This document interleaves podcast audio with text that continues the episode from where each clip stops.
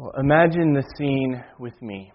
It was a Thursday night, 2,000 years ago. Jesus knows that his time has come. The Passover meal that they celebrated is over. At this point, he has completed the institution of the Lord's Supper. Jesus and his disciples have sung a hymn and they have made their way to a familiar place, the Mount of Olives. At this point, one of the disciples is not with them. Judas Iscariot is on his way to the chief priests, getting ready to complete his betrayal of Jesus. When Jesus and his disciples reach the Mount of Olives, they head to this familiar place, the Garden of Gethsemane. Jesus asks all the disciples to pray while he goes off by himself. He, knee, he kneels down and he prays a very simple prayer. An angel of the Lord attends to him to give him strength because Jesus is in great distress. As he returns to his praying, he begins to sweat, and he is so distressed that he is literally sweating drops of blood.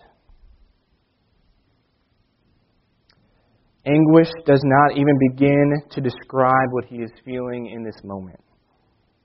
Jesus knows what is facing him in the next 24 hours.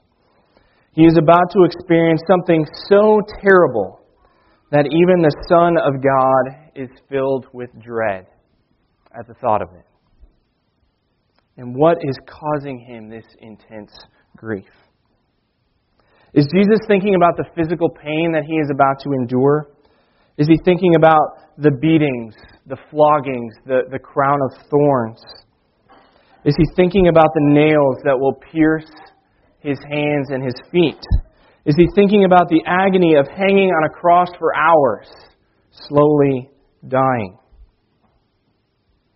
As great as the physical pain was that he was about to endure, this was not the source of Christ's anguish.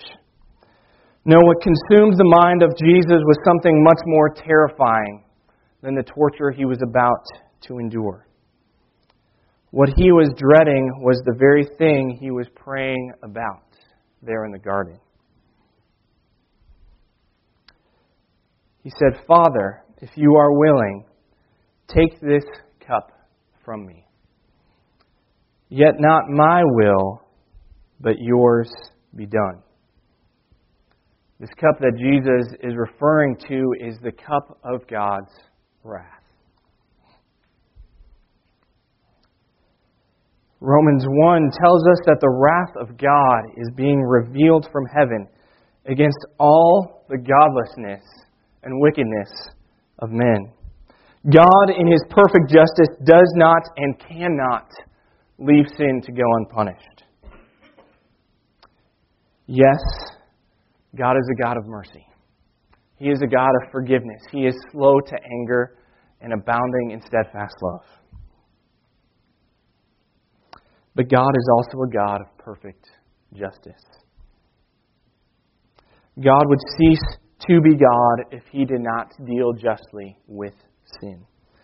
Sin at its core is rebellion against God, and God is justified in delivering the punishment that sin deserves his wrath. Now, it's hard for us to conceptualize the wrath of God. It's like trying to imagine eternity. It's very difficult for us to wrap our minds around what it means to not have a beginning and to not have an end. And it's hard for us to imagine the wrath of God because it is something that is so awful, something that is so terrible, that it would literally cause Jesus to sweat drops of blood. You know, Jesus had the power to raise people from the dead. He raised his friend Lazarus. And yet he was in anguish over the thought of suffering the wrath of God. Jesus, Jesus realized that he was about to endure and about to face his utter undoing. While Jesus hung on the cross, dying a slow and agonizing death, we have seven recorded sayings that he spoke. One of them was in Aramaic Eloi, Eloi, lama sabachthani, which means, My God, my God, why have you forsaken me?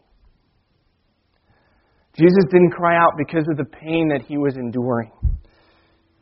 He cried out to his Father because he was suffering God's wrath. Christ had become sin. And God was punishing him for it. Jesus was drinking the cup of God's wrath.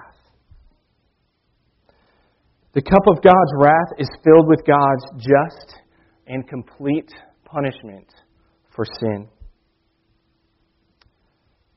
Why does this cup exist?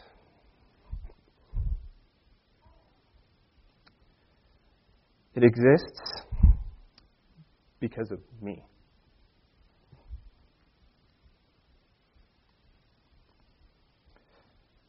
And it exists because of you.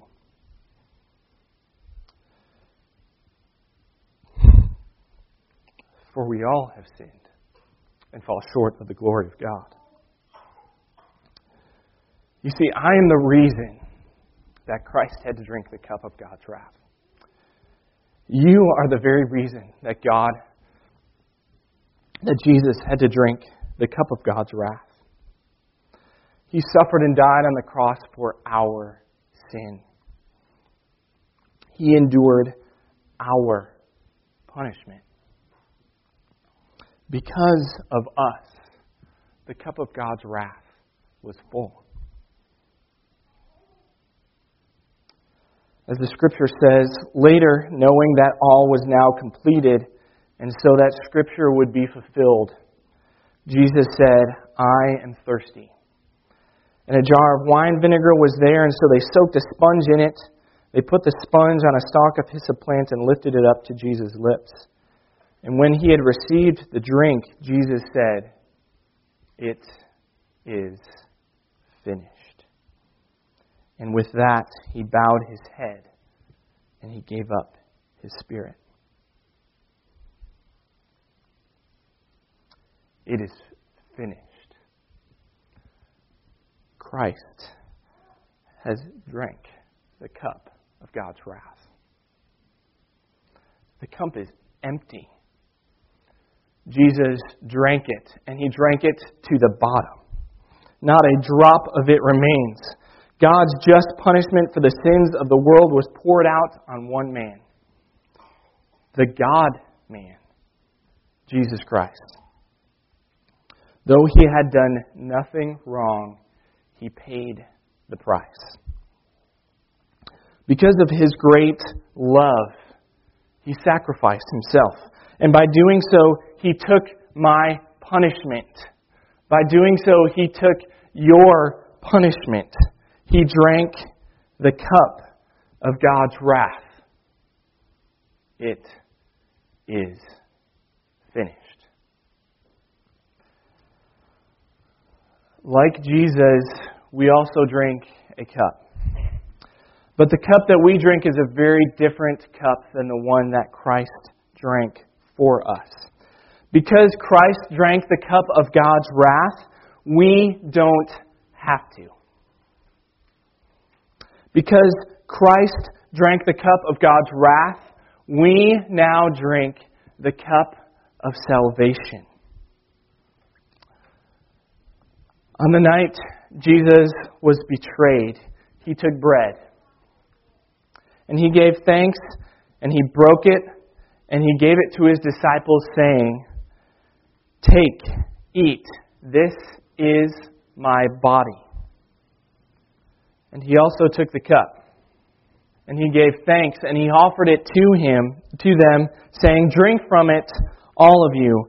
This is my blood of the covenant, which is poured out for many for the forgiveness of sins. I tell you, I will not drink of this fruit of the vine from now on until that day when I drink it anew with you in my Father's kingdom.